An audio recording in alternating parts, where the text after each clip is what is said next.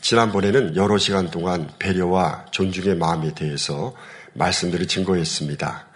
그런데 이 말씀들을 증거하다 보니 먼저 배려의 마음이 되려면 상대 입장을 주밀하게 살피는 마음이 되어야 한다고 했습니다.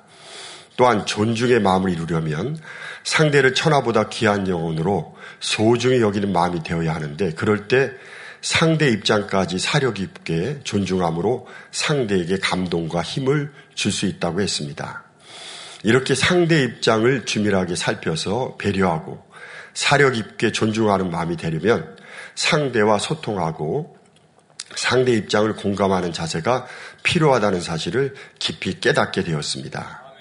더욱이 상대에 대한 진정한 소통은 공감을 불러오므로 소통과 공감은 뗄 수 없는 관계이기에 소통과 공감이라는 제목으로 두 차례 나누어 설교를 준비하게 되었습니다. 오늘은 먼저 소통에 대해서 말씀을 드리기로 하겠습니다. 요즘 우리 사회 최고의 화두는 소통으로 이 소통이란 단어는 사용되는 영역이 점점 넓어지고 있습니다. 작게는 개인적인 생활부터 가정과 사회, 나아가 국가 조직 안에서 지도자와 구성원 간에 또는 구성원들끼리 서로 생각이 공유되지 못하거나 합의점을 찾지 못했을 때 흔히들 소통의 문제라고 말합니다. 그래서 개인이나 가정, 사회 조직이 하나 되고 발전하는 데 있어서 소통은 큰 부분을 차지한다고 할 수 있습니다.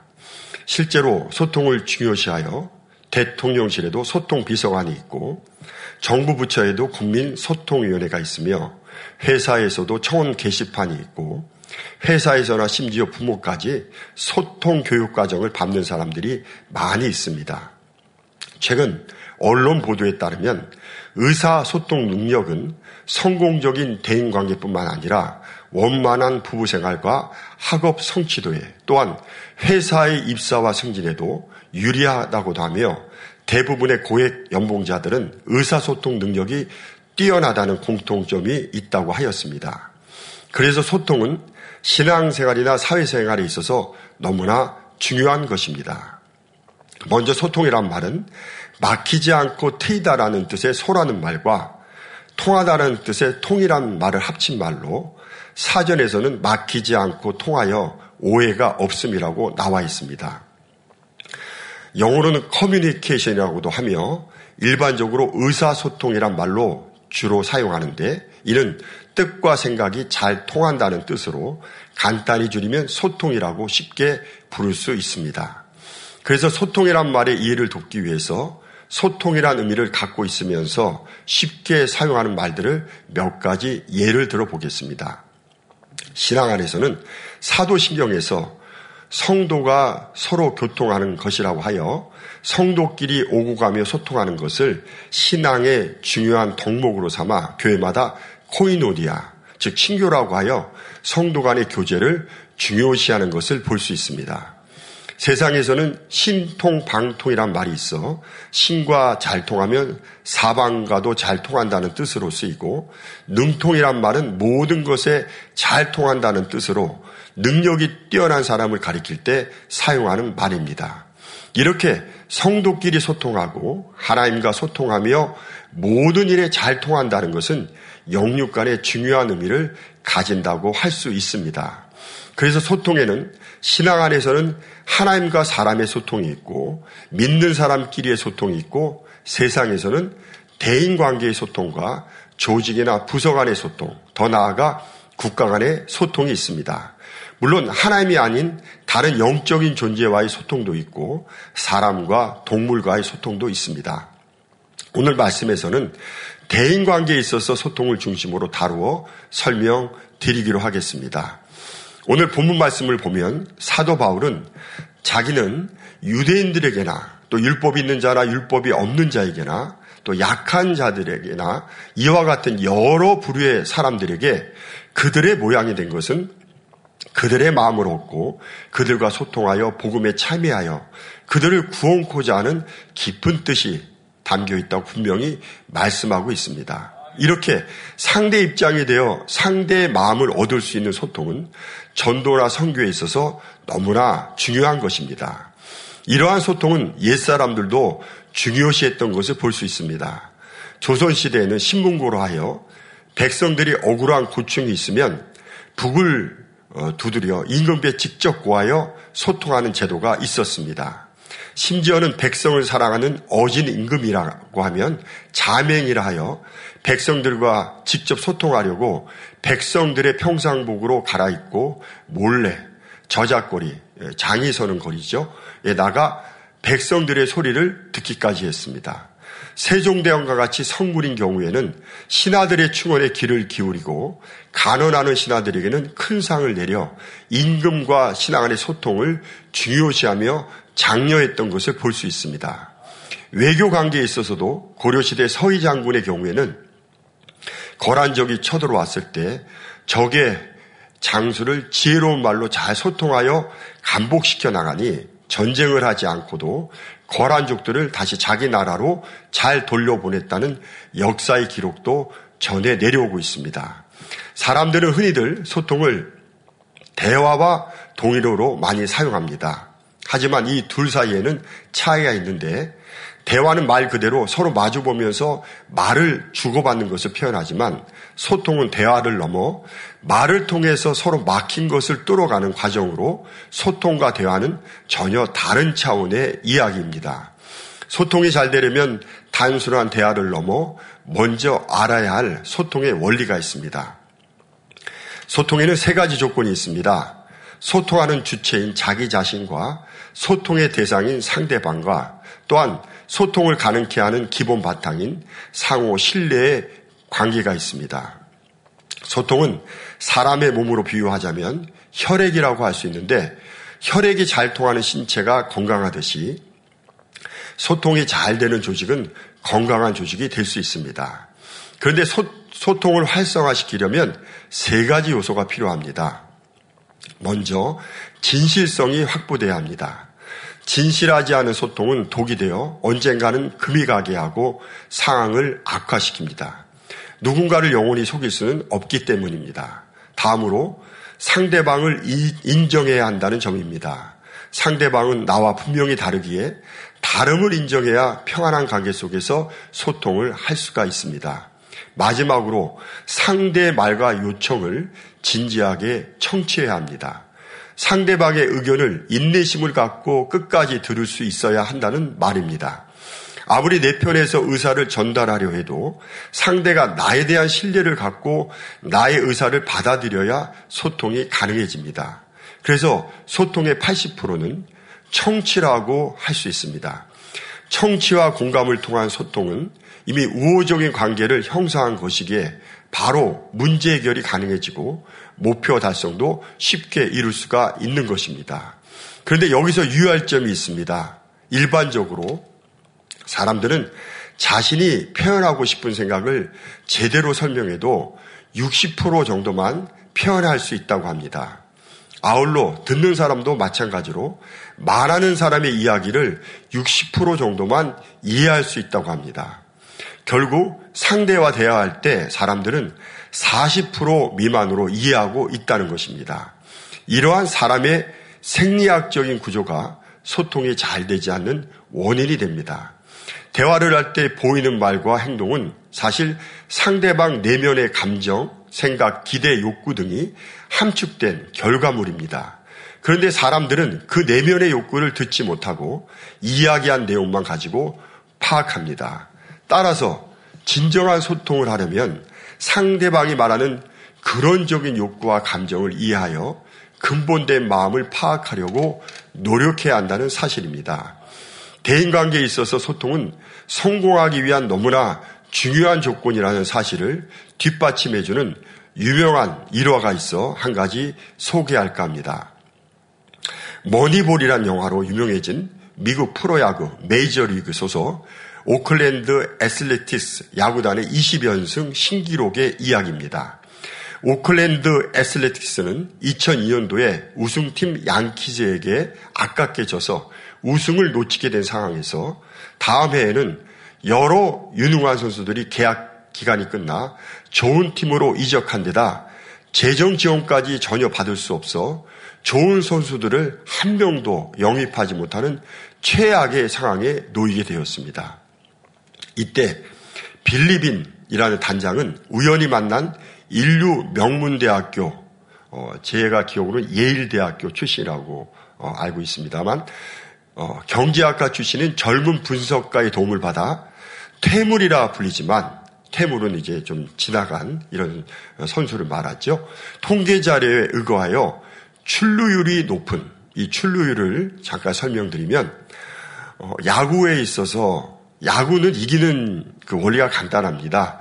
타자가 어쩌든 안타를 치든 나가서 끝까지 죽지 않고 살아남아서 홈까지 들어와서 점수를 따면 점수를 많이 따는 팀이 이기게 되죠. 그래서 타자가 안타를 치거나 혹여 선구안이 좋아서 포볼을 고르거나 또 어떤 경우는 또 데드볼에 맞아 살아나가는 경우도 있고요.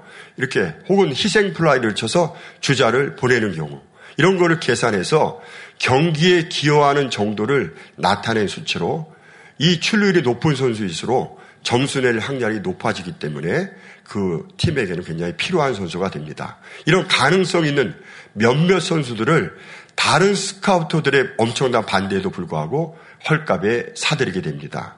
그런데 문제가 생겼습니다. 단장이 아무리 선수들의 좋은 점과 가능성을 믿고 선수들을 기용하고 싶어 해도 자신의 경험만을 믿고 단장의 지시를 끝까지 따르지 않는 고집스러운 감독과는 전혀 소통이 되지 않았습니다. 이 감독은 단장이 되어온 가능성 있는 선수들을 계속해서 기용치 않는 데다 실력만 믿고 분위기까지 해치는 몇몇 선수들로 인해 팀워크가 너무 안 좋다 보니 계속된 연패로 팀 성적은 결국 바닥까지 떨어지게 됩니다. 급기야 빌리빈 단장은 결단을 내려 이런 팀워크를 해치는 선수들을 다른 팀에 과감히 팔고 그 수입으로 다른 빈자리에 좋은 선수들을 몇몇 사오니 감독은 그제 할 수 없어 단장과 소통하여 그 뜻을 받아들입니다. 그 결과 처음 단장이 의도했던 대로 포지션이 빈자리에 출루율이 높은 포수 출신 선수를 일루수로 배치시키고 나머지 출루율이 높은 가능성 있는 선수들까지 출전시킬 수 있게 됩니다. 이러이래 재정이 어려워 전혀 투자를 받지 못하던 꼴찌였던 팀은 미국 프로야구 역사상 20연승이라는 최다 신기록을 세웠다는 감동적인 이야기였습니다. 여기서 저는 단장이 아무리 큰 뜻을 품었다 할지라도 감독이 소통하지 않고 자기 고집만 부린다면 아무 소용이 없지만 소통하여 하나 되어 그 뜻을 따를 때는 축복의 길이 열린다는 사실을 깨달을 수 있었습니다. 그러면 이렇게 신앙적으로나 세상적으로나 대인 관계에 있어서 중요한 소통을 잘 이루려면 어떻게 해야 할까요? 상대와 진정으로 소통하려면 첫째로 상대와 막힘이나 걸림이 조금 더 없어야 합니다. 소통이란 말은 막히지 않고 트여서 상대와 잘 통한다는 뜻이라고 했습니다. 이 말은 소통하려면 막힌 것이 없어야 한다는 말입니다. 세상에서도 소통이 잘 안 되는 사람을 가리켜 꽉 막힌 사람이라고 말하는 것을 들을 수 있습니다. 막히면 상대방뿐만 아니라 내 자신도 답답하기만 합니다. 이런 막힌 것을 뚫으려면 상대의 말을 들으려 하고 어떤 책망이라도 받아들일 수 있는 열린 마음의 자세가 필요합니다. 그런데 듣기에 편한 말을 좋아하고 반대로 듣기에 거북하거나 불편한 말은 싫어하는 것이 보통 사람들의 마음입니다. 그러나 상대와 진정으로 소통하려면 상대 어떤 말도 들으려고 하는 적극적인 자세가 필요합니다. 그래서 성경 에베소서 5장 13절의 말씀을 보면 책망받는 것마다 빛으로 나타난다고 하셨으니 상대와 진정으로 소통하기를 원하는 사람은 열린 마음의 자사로 책망받기를 즐겨해야 합니다. 더 나아가서 상대 입장과 취향까지 고려하여 최대한 편하게 맞추어 주려는 배려와 존중의 자세도 절실히 필요할 때가 있습니다. 내 편에서 아무리 열린 마음이 있어도 상대가 답답하여 마음을 열지 않으면 이것도 막힘의 원인이 되기 때문입니다. 다음으로 걸림이 없어야 합니다. 걸림은 상대에 대한 안 좋은 감정과 부정적인 기억이나 선입관 등으로 생기게 됩니다. 걸리는 마음이 없으면 모든 사람과 화평할 수 있습니다. 먼저 걸림이 생기는 이유 중에 가장 큰 원인이 되는 것은 상대에 대한 안 좋은 감정입니다. 여기에는 상대에 대한 상처와 아픔이나 서운함과 불편한 감정이 있습니다. 상처는 주로 여린 마음을 가진 사람들에게 많이 생기고 아픔은 상대가 너무 심하게 대한다고 생각할 때 주로 생깁니다. 서운한 감정은 내가 원하는 대로 상대가 해주지 않거나 내가 열심히 수고했는데 알아주지 않을 때 생기는 감정입니다. 불편함은 자기 의와틀이 강한 사람에게 상대가 한계를 넘는다 생각할 때 마음의 부딪힘으로 생기는 감정입니다. 이러한 아픔이나 상처, 서운한 감정 등은 그리스도의 사랑으로 무조건 용서하고 하나님만 바라보는 온전한 믿음으로 녹여나가야 합니다. 또한 불편한 감정은 자기 의와틀을 깨뜨리고 선한 마음으로 상대를 너그럽게 이해하고 품어 나갈 때 버릴 수가 있습니다. 그럴 때 걸림을 버릴 수가 있는 것입니다. 또한 부정적인 기억이나 선입관으로 걸림이 생길 수도 있습니다. 부정적인 기억을 바꾸려면 상대 입장에서 선하게 생각하고 긍정적으로 이해하여 좋은 생각으로 바꿔야 합니다. 선입관을 깨뜨리려면 상대에 생긴 안 좋은 느낌들을 상대의 좋은 점을 찾아보면서 좋은 느낌으로 바꿔야 합니다. 그럴 때 모든 걸림을 내 마음에서 버릴 수 있고 상대와 진정으로 소통할 수가 있는 것입니다. 여기서 중요한 사실이 하나 있습니다. 사람과의 소통이 안 이루어지면 하나님과의 소통도 안 이루어진다는 사실입니다. 대사로니가 전서 4장 3절을 보면 하나님의 뜻은 이것이니 너희의 거룩함이라 말씀하셨습니다.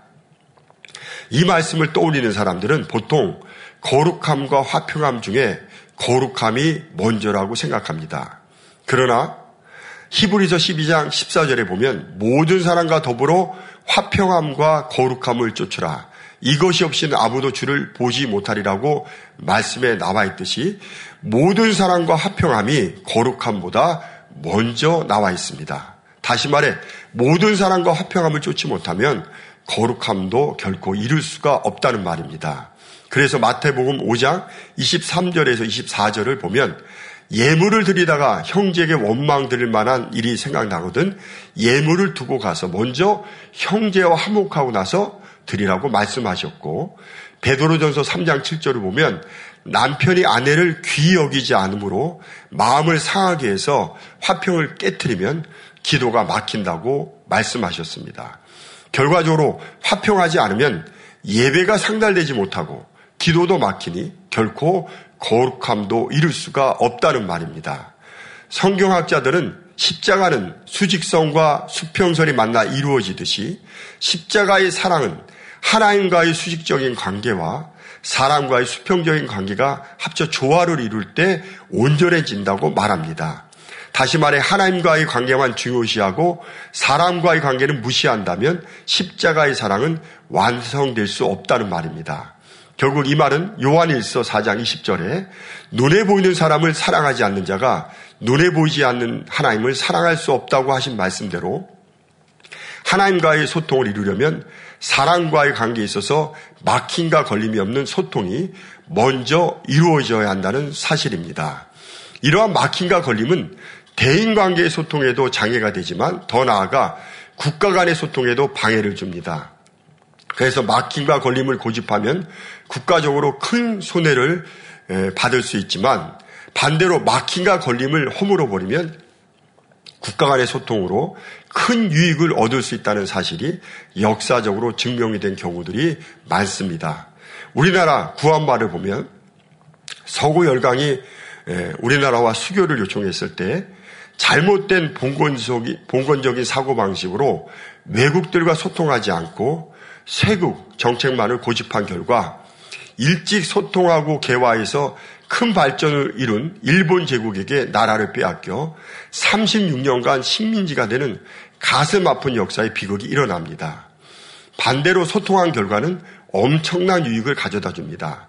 2차 세계대전 때 프랑스는 독일에게 침략을 당하여 엄청난 피해를 입습니다.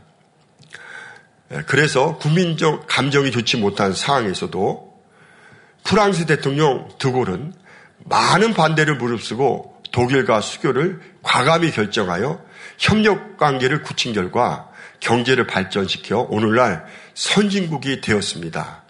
우리나라도 박정희 대통령 때 반일 감정으로 전 국민들의 반대가 있음에도 일본과의 수교를 받아들이고 그 조건으로 받은 보상금으로 어, 제 기억으로는 한 3억 불 정도 되는 거로 생각합니다. 경제의 기본 토대인 경부 고속도로와 산업 기반 시설을 확충하였기에 오늘날 한강의 기적이라는 경제 붕을 이룰 수가 있었습니다. 그때 프랑스나 우리나라가 감정만을 내세워 걸림으로 수교하고 소통하지 않았다면 오늘날의 선진국 반열에 들어가는 나라들이 결코 될 수 없었을 것입니다. 최근의 역사도 마찬가지입니다. 오늘날 한류는 세계적인 트렌드가 되었습니다. 일본에서도 한류 열풍은 대단합니다. 이로 인해 일본의 많은 젊은이들이 지금은 우리 대한민국을 너무 좋아하여 한일 간의 친선 동호에도 많은 이바지를 하고 있다는 사실입니다. 그런데 이러한 한일 간의 문화적인 소통은 김대중 대통령 때 21세기의 새로운 한일 파트너십이라고 불린 오부치 선언이라는 일본 대중문화 개방 협정을 맺지 않았다면 결코 이루어지지 않았을 것입니다. 물론 그때에도 반일 감정에다가 일본에게 문화를 개방하면 우리나라 문화가 일본에게 종속되어 문화적인 식민지가 될 수 있을 것이라는 엄청난 반대가 있었습니다. 최근에도 신생 공업국가이면서 우리나라와 경제협력으로 교육 규모가 크게 성장한 베트남이 처음 우리나라와 수교를 맺었을 때 유명한 일화가 있어 하나 소개할까 합니다. 과거 우리나라는 베트남과 미국과의 전쟁 때 미국의 우방으로서 참전하여 그 당시 월맹이라 불리는 베트남 공산당, 에게 많은 인명피해를 입혔습니다. 그래서 수교를 맺을 때 우리나라 고위관리가 베트남 주석에게 사과의 뜻을 전했다고 합니다. 그러자 베트남 주석은 화를 내며 과거 영국 수상 처칠이 과거와 미래가 싸우면 미래로 결코 나아갈 수 없다고 한 유명한 말대로 지금 우리에게 중요한 것은 미래지 과거가 아니라며 다시는 과거를 언급하지 말라며 사과 자체도 받아들이지 않았다고 합니다. 만약 베트남이 과거의 감정을 기억하여 걸림으로 우리나라와 수교하지 않았다면 오늘나라의 발전한 베트남은 결코 없었을 것입니다. 이렇게 막힘과 걸림이 없는 국가 간의 소통은 너무나 중요한 것입니다. 이것은 신앙 안에서도 마찬가지입니다. 만일 초대교회 이방인의 큰 사다였던 바울이 사사로운 감정을 앞세워 유대인들을 핍박하고 급기야 유대를 멸망시켰던 로마를 미워하고 싫어하여 복음을 전하지 않았다면 오늘날의 세계 선교는 결코 이루어지지 않았을 것입니다. 우리 교회도 마찬가지입니다. 사랑하는 당장님께서 과거의 감정을 앞세워 차별적으로 선교했다면 일본 선교나 중국 선교도 이렇게 크게 이루어지지 않았을 것입니다. 일본도 과거 36년 동안 식민지로 우리나라에 많은 고통을 주었지만 중국도 그보다 오랫동안 얼마나 많은 침략으로 우리나라에 고통을 주었습니까? 그러나 당장님께서는 주님께서 원수라도 사랑하라고 용서라고 하신 말씀대로 모든 나라와 민족들을 사랑으로 품고 성교하셨기에 오늘날 창대하게 세계 선교가 이루어진 것입니다. 이렇게 어느 누구라도 마음을 열어 막힘을 헐고 마음을 비워 걸림을 풀고 소통해야 개인적으로나 교회적으로나 국가적으로 축복을 받을 수가 있는 것입니다. 상대와 진정으로 소통하려면 둘째로 초점을 상대의 입장과 눈높이에 맞춰야 합니다. 소통을 잘 하려면 자신이 아니라 상대방을 먼저 보아야 합니다. 말싸움을 하는 사람들을 보면 공통점이 있는데 서로 자기 이야기만 한다는 것입니다. 온통 나의 주장을 어떻게 상대방에게 전달할 것인가에만 관심이 집중되어 있고 그러다 보니 목소리가 점점 커집니다. 그런데 자기의 것을 강조할수록 서로의 차이만 점점 더 부각되고 그 결과 두 사람의 사이는 거리만 더 생기게 됩니다. 분명히 소통을 잘하기 위해 자신의 이야기를 명백하게 주장, 했을 뿐인데 정작 소통의 벽만 더 두터워지는 결과를 초래한 것입니다. 왜 이런 현상이 생기는 것일까요? 소통은 대화와 마찬가지로 말을 하는 사람인 화자와 말을 듣는 사람인 청자가 있을 때 일어납니다. 이를 그림으로 표현하면 화자의 입에서 나온 말은 청자의 귀를 통해서 전달됩니다. 화자가 어떤 생각과 의도를 갖고 말을 했을지라도 그 말의 의미는 청자가 어떻게 들었느냐에 따라서 얼마든지 달라질 수 있습니다. 그래서 진짜 소통을 잘하는 사람들은 자신이 어떤 말을 해야 하는가 보다 상대방이 자신의 말을 어떻게 듣느냐에 더 관심을 가집니다. 왜냐하면 소통의 가장 중요한 대상은 자기 자신이 아니라 상대이기 때문입니다.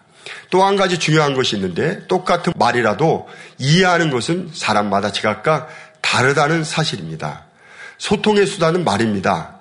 말은 빙산과 같은데 빙산에는 보이는 부분과 보이지 않는 부분이 있는데 사실 보이지 않는 부분이 더 큽니다. 빙산을 과소평가하다가 크게 다친 배들의 이야기가 있습니다. 유명한 이야기가 바로 타이타닉고 침몰 사건입니다. 즉 보이는 것만 지나치게 확신하다가 큰 낭패를 당한 경우가 많다는 말입니다. 말도 마찬가지입니다. 한마디 말에는 우리의 많은 마음과 생각과 태도가 담겨 있기 때문에 상대는 그것에 민감하게 반응할 수가 있습니다. 우리가 별다른 생각 없이 그냥 한 말인데 상대방에게는 큰 상처가 되었다는 이야기를 종종 들을 때가 있습니다. 또 그런 경험을 한 사람은 다른 사람에게 상처를 주는 이야기를 하게 될까봐 말하는 것을 조심하게 됩니다. 그래서 말은 칼 또는 비수에 비하여 어, 비유하는 사람도 있는 것입니다. 그러면 왜 말은 상처가 되는 것일까요? 10명에게 집이라는 단어를 주고 그것을 그림으로 표현하라고 하면 한 개의 집이 아니라 열 개의 집이 나온다는 연구 결과가 있습니다. 즉, 집이라는 단어가 매우 분명한 의미를 갖고 있다 하더라도 그 말을 사용하는 사람의 경험, 성격, 가치와 문화에 따라 그 말을 이해하고 있는 바는 저마다 다르기 때문입니다. 현재 한국인이 선호하는 집은 아파트지만 독일인이 선호하는 집은 단독주택입니다. 그런데 사람들마다 각자 보는 위치가 다르기 때문에 내 위치에서는 잘 보이는 것이지만 상대방의 위치에서는 전혀 보이지 않을 수 있다는 것을 생각하지 못할 때가 있습니다. 그러기에 자기의 한정된 생각 속에서 설득하려고 하면 할수록 소통은 점점 더 어려워지기가 쉽습니다. 그래서 중요한 것은 초점을 상대 입장과 눈높이에 맞추어 상대와 정확히 소통할 수가 있는 것입니다. 한 가지 예를 들면 어, 우리 앞에 어떤 사람이 갖다 놓은 상자가 있을 때 우리가 아무리 추측을 하고 단정을 해도 그 상자 안에 무엇이 있는지는 정확히 알 수가 없습니다. 그것을 알려면 상자의 주인에게 물어봐야만 합니다. 그런데 지금까지 우리는 상대방의 생각이나 마음을 잘 물어보지도 않고 자신이 경험한 대로 추측하고 단정지어 버릴 때가 많았습니다. 즉, 자신의 관점과 선입관으로 상대방의 말과 행위를 쉽게 판단해 버렸다는 말입니다. 제대로 된 소통을 하고 싶다면 쉽게 판단하지 말고 상대방은 어떻게 생각하는지, 상대방의 말의 의도는 무엇인지, 상대방의 마음은 어떤지, 자신이 생각한 것이 맞는지 정확히 물어보아야만 합니다. 또 한 가지 중요한 것이 있는데 상대를 대하는 자세입니다. 상대방을 대할 때 처음부터 찬바람이 부는 태도나 무시하고 거만한 자세로 당신의 이야기는 이미 틀렸어 라는 비언어적인 메시지를 보낸다면 소통은 이루어지지 않습니다. 상대방의 이야기를 경청해 듣고 함께 문제를 해결하고자 하는 긍정적인 태도를 보일 때 소통은 시작될 수가 있습니다. 자신의 관점과 선입견으로 내가 옳다는 생각은 잠시 접어두고 상대가 하는 이야기에 귀를 기울이고 상대 이야기를 듣고 싶고 상대의 마음을 알고 싶어 하는 진정 어린 관심으로 질문을 하며 대화한다면 소통은 자연스럽게 이루어질 것입니다. 그러므로 소통은 막힌 것을 하는 열린 마음 자세와 걸린 것을 내려놓는 비운 마음 자세뿐만 아니라 자신을 낮추는 낮은 마음 자세를 필요로 합니다. 이런 낮은 마음 자세로 상대 입장과 눈높이에 맞추려는 적극적인 자세가 필요한 것입니다. 자기의 입장이나 관점과 눈높이에서 내려와 어린 소자라도 섬기며 그의 눈높이에서 볼 수 있는 낮은 마음 자세가 필요하다는 말입니다. 세상에는 하찮은 미물이라도 배울 게 있고 또 마음을 낮추면 모든 게 나의 스승이 될 수 있다는 이야기가 있습니다. 이와 관련된 이조 시대의 황희정승의 유명한 이야기가 있습니다. 어느 날 황희정승은 시골에서 길을 걷다가 소 두 마리가 밭을 갈고 있는 장면을 목격하게 되었습니다. 어느 소가 더 힘이 센지 궁금하여 큰 소리로 농부를 불러 물어보게 되었습니다. 이때 농부는 급히 황희정승에게 다가와 귓속말로 한 소를 가리키며 더 힘이 세다고 말해 주었습니다. 이를 궁금히 여긴 황희정승은 왜 멀리서 얘기하면 되지 가까이 와서 귓속말로 조용히 말하느냐고 물어보자 농부는 이 말을 들으면 다윤소가 얼마나 서운하게 생각하겠느냐고 대답해 주었다고 합니다. 이로 인해 황희정승은 하찮은 미물이라도 그 입장을 배려하는 마음씀에 감명을 받았고 말 한마디라도 상대 입장에서 살펴 더 조심해야 함을 깨달았다는 이야기였습니다. 이 이야기를 통해 농부는 하찮은 미물인 소라도 그 입장에 맞추어 소통하였기에 어느 소 하나라도 함부로 대하지 않았다는 사실을 깨달을 수 있습니다. 지난 시간 배려와 존중에 대한 설교 때 MZ세대에 대해 여러 가지 설명을 드렸습니다. 그 이유는 MZ세대의 특성을 이해하지 않으면 그들과 소통할 수 없기 때문입니다. 예전에 사춘기가 되어 전혀 부모와 말하지 않는 자녀를 둔 아버지가 대화하기 위해서 그 자녀가 좋아하는 유명 연예인들의 이름과 활동 사항을 익혀서 그 입장과 눈높이에 맞추어 대화하려고 노력했을 때 소통을 잘 이루게 되었다는 이야기를 들은 적이 있습니다. 이렇게 상대 입장과 눈높이에 맞추려는 노력이 필요한 것입니다. 상대와 진정으로 소통하려면 셋째로 사소한 것에도 최선을 다하여 집중해야 합니다. 공자의 말씀 중에 군자는 말을 잘하는 사람의 말에만 귀를 기울이지 않고 말이 서툰 사람의 말에도 귀담아 듣는다라는 명언이 있습니다. 진정성 있는 소통의 중요성을 강조한 말입니다. 우리는 일상의 대부분을 타인과 대화하고 의견을 교환하며 보냅니다. SNS로 대표되는 21세기 디지털 커뮤니케이션 도구들은 시간과 공간의 제약을 넘어서게 하였고 우리는 언제 어디서든 더 많은 사람과 실시간으로 소통할 수 있게 되었습니다. 그러나 그 안에는 얼마나 진정성 있는 소통이 있었습니까? 그저 자신을 자랑하고 하는 일을 홍보하는 수단으로만 소통을 이용하지는 않았습니까? 진정성 있는 소통의 기본은 신뢰에서 비롯된다고 할 수 있는데 상대가 나를 신뢰하여 마음을 열고 받아들일 때 소통이 이루어지기 때문입니다. 그런데 신뢰는 결코 큰 부분에서 이루어지는 것이 아닙니다. 자신의 생각이 말로 표현되어 나오고 그 말 한마디는 대인 관계에서 신뢰를 형성하게 합니다. 신뢰를 깨는 대부분의 원인 제공자는 다른 이가 아닌 바로 자기 자신입니다. 당장의 욕심과 욕망에 사로잡혀 너무도 쉽게 사소한 부분에서 상대방의 불신의 비밀을 제공할 때가 있습니다.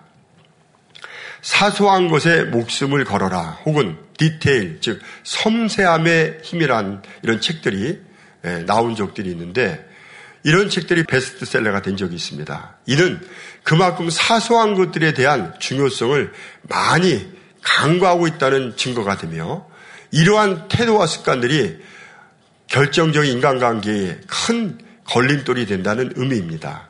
작은 것들과 소소한 것들에 집중하고 완벽히 지켜내려는 의식과 노력이 있어야 합니다. 때로는 많은 사람들이 아주 작은 것에 감동을 받을 때가 있다고 말합니다. 특히 기업이나 조직에서는 지위가 높을수록 신뢰의 중요성이 절, 절대적임을 깨달아야 합니다. 상하관계에 있어서 신뢰는 본질적인 소통을 위한 지름길이 되기 때문입니다. 인간관계에서 진정한 소통은 단순한 기술이나 기교가 아니라 사소한 것에 대하여 전심전력하는 태도와 자세에서 비롯됩니다. 남이 아닌 자신을 향한 끊임없는 수양이며 또 타인에 대한 성김이라고 말할 수 있습니다. 그만큼 소통은 어렵고 길고 긴 인내를 요구하는 과정입니다. 진정한 소통은 단순한 이론의 습득과 현장 실습에서 얻을 수 있는 것이 아니라 삶 전체에 대한 획기적인 변화를 의미하며 목적이 있는 거듭남을 통해 실천된다는 사실입니다. 인간관계와 소통의 방법에 있어 완벽한 정답과 롤 모델은 없습니다. 치열한 몸부림과 노력이 있어야 진정 소통의 전문가 혹은 소통의 리더가 될 수 있는데 삶 자체가 바로 소통이 되기 때문입니다. 그래서 소통을 잘하는 사람만이 진정한 리더가 될 수 있습니다. 이렇게 소통은 한마디로 기술과 기구가 아니라 바로 진실과 진정성이라는 것입니다. 그래서 진정성 있는 소통을 이루기 위해서는 상대가 무엇을 원하는지 그 입장에서 배려하여 정확하게 생각하고 답변하는 자세가 필요합니다. 만일 상사가 무엇을 물었으면 그 입장에서 충분히 생각하고 답변하여 더 질문이 생겨 대화가 길어지지 않도록 하는 것도 상대에 대한 배려입니다. 만일 친한 상대가 밤새 야근하느라 바빠서 자신과의 생인 약속을 잊었다면 나를 사랑하지 않다거나 무시해서가 아닌 상대 입장을 있는 그대로 정확히 파악하여 이해해 줄 수 있는 것도 배려입니다. 어떤 일로 상대가 나를 불편하게 여긴다면 그것 하나만 생각하고 대처해야 하는데 확대 해석해서 앞으로도 늘 그럴 것처럼 생각하고 단정 짓는 것도 주의해야 합니다.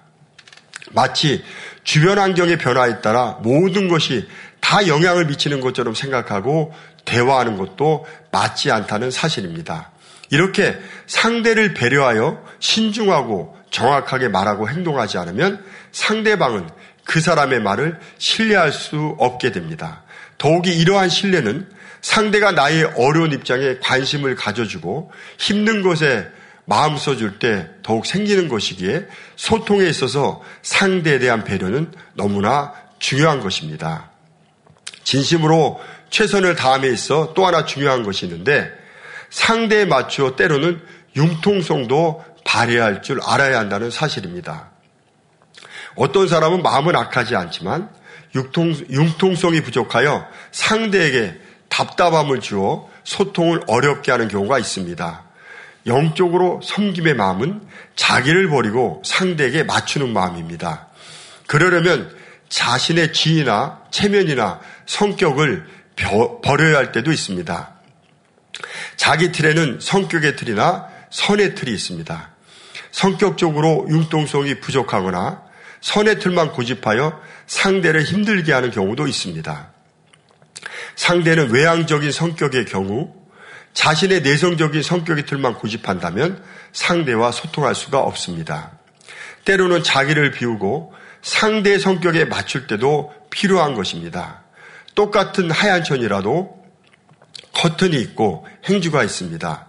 그런데 선의 틀을 가지고 있는 사람은 나는 깨끗한 게 좋으니 커튼의 역할만 고집하고 더러운 식탁이 있어도 행주처럼 자기를 희생하지 않는다면 상대와 융화되어 소통할 수 없습니다. 어떤 상황에서는 행주가 되어 자기 몸을 더럽혀서라도 더러운 식탁을 깨끗하게 할 때 상대와 소통하여 하나가 될 수 있는 것입니다.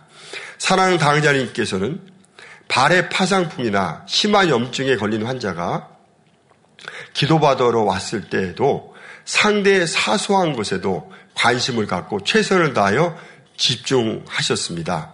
조금이라도 믿음을 심어주기 위해 쪼그려 앉아 냄새나는 환자의 발에 안수 기도를 해주시는 모습을 종종 쉽게 볼 수가 있었습니다. 어느 날은 당의자님을 너무 좋아했던 어린아이가 너무 반가워 인사를 드렸는데 당의자님이 이를 보지 못해 무심코 지나치자 서운하여 한쪽에 쪼그려 앉아 있다는 보고를 받으시고는 달려가셔서 그 아이의 눈높이에 맞춰 같이 쪼그려 앉아 볼을 쓰다듬어서 그 아이의 마음을 풀어주셨던 장면을 지금도 기억할 수가 있습니다. 언젠가는 창립 행사 때 당자님의 초등학교 동창들이 예배를 마치고 인사하러 왔는데 당자님은 갑자기 그들의 입장이 어색하지 않도록 저도 그 옆자리에 있었는데요. 어, 옛날에 그렇게 친하게 지냈던 친구라 할지라도 세월이 있고 또 당자님의 이렇게 지위나 이런 어, 이런 위치가 있기 때문에 그분들이 굉장히 어려워하는 걸 볼 수 있었습니다. 근데 그럴 때 우리 당자님께서 반말을 쓰며 큰 수로 인사하시는데 제가 기억 기억하기는 야 잘 있었냐 이러시더라고요. 그들의 마음이 되어 편하게 대해 주셨던 기억이 지금도 선합니다.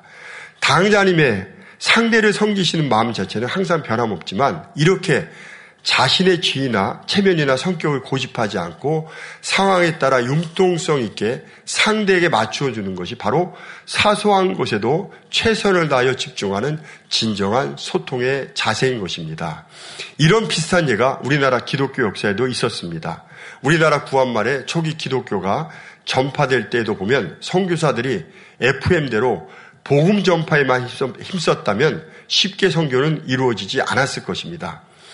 하나님 앞에는 평등하다는 성경의 진리가 오해를 받아 그 당시 우리나라 양반 제도가 어, 굉장히 중요시했었죠. 이런 신분 제도를 철폐하고 또 전통 제사를 없애는 어, 서양 귀신이라고 해서 기독교를 배타시하는 생각들이 백성들에게 널리 퍼져 있었기 때문입니다.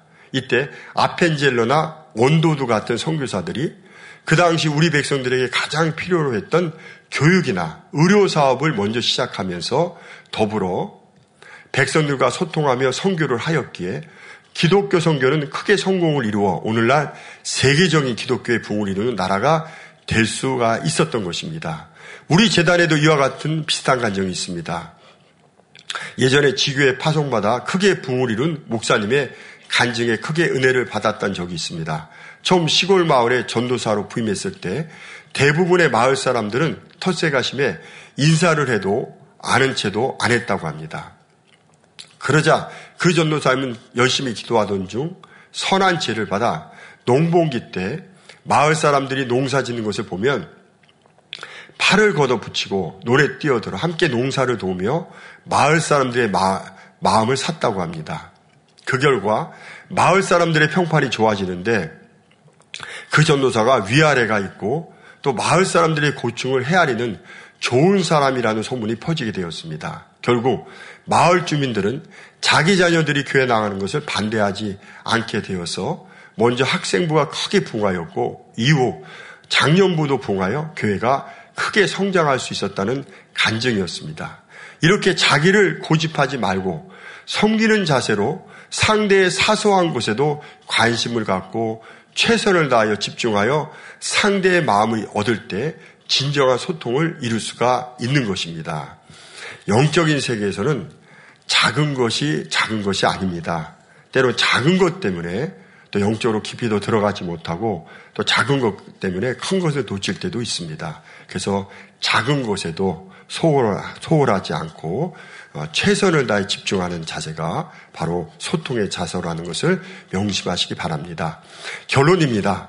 상대와의 진정한 소통은 막힌 것을 뚫어주어 서로의 마음을 시원케 할 뿐만 아니라 인간관계를 풍요롭고 활기차게 만들어주는 청량제와 같은 역할을 한다고 생각합니다. 더불어 소통함으로 서로 하나가 되었을 때 조직은 시너지 효과를 내어 그 힘은 더 강력해져서 큰 것을 이뤄갈 수 있는 원동력을 얻게 됩니다.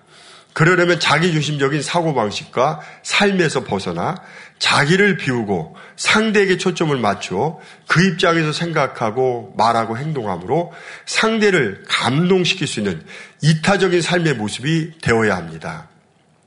진정한 소통은 기교나 기술이 아닌 상대를 진정으로 배려하고 존중하는 진실한 삶 자체가 되어야 가능하기 때문입니다.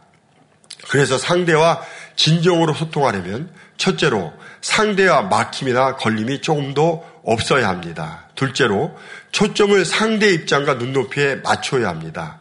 셋째로 사소한 것에도 최선을 다하여 집중해야 합니다. 그렇게 될 때 우리 모두는 원만한 인간관계 속에 모든 사람과 화평함을 이루어 신속히 거룩함 또한 이루어가는 복된 삶이 될 것입니다. 사랑하는 성도 여러분, 지무대 이수진 목사님의 충만한 인도로 만민 학예 순회가 아, 잘 진행될 수가 있었습니다. 첫째 날 교육과 은사 집회 때는 작년과 또 다른 권능의 대폭발 현장으로 참석한 많은 사람들에게 큰 은혜와 감동과 축복의 시간이 되었습니다. 이러한 권능으로만이 마지막 때 수많은 영혼들을 변화시키고 세계를 놀랍게 이룰 수가 있기에 둘째 날 캠프파이어 때는 이 재단에 베풀어 주신 권능의 역사들을 더 감동적으로 찬양할 수가 있었습니다. 여기에 오늘 주신 말씀대로 교회적으로도 모든 성도들과 부서가 서로 소통함으로 더욱 사랑이 넘치는 모습이 된다면 이 재단을 향하신 모든 섭리와 뜻은 신속히 힘차게 이루어 갈 것이라고 확신합니다. 그래서 사도신경에 성도가 서로 교통하며 하신 말씀대로 교회에 주신 기도 제목인 사랑으로 하나가 되는 교회를 온전히 이루어 민족 봉화와 세계 선교에 앞장서는 재단과 모든 성도님들이 되시기를 주의 이름으로 기원 드립니다.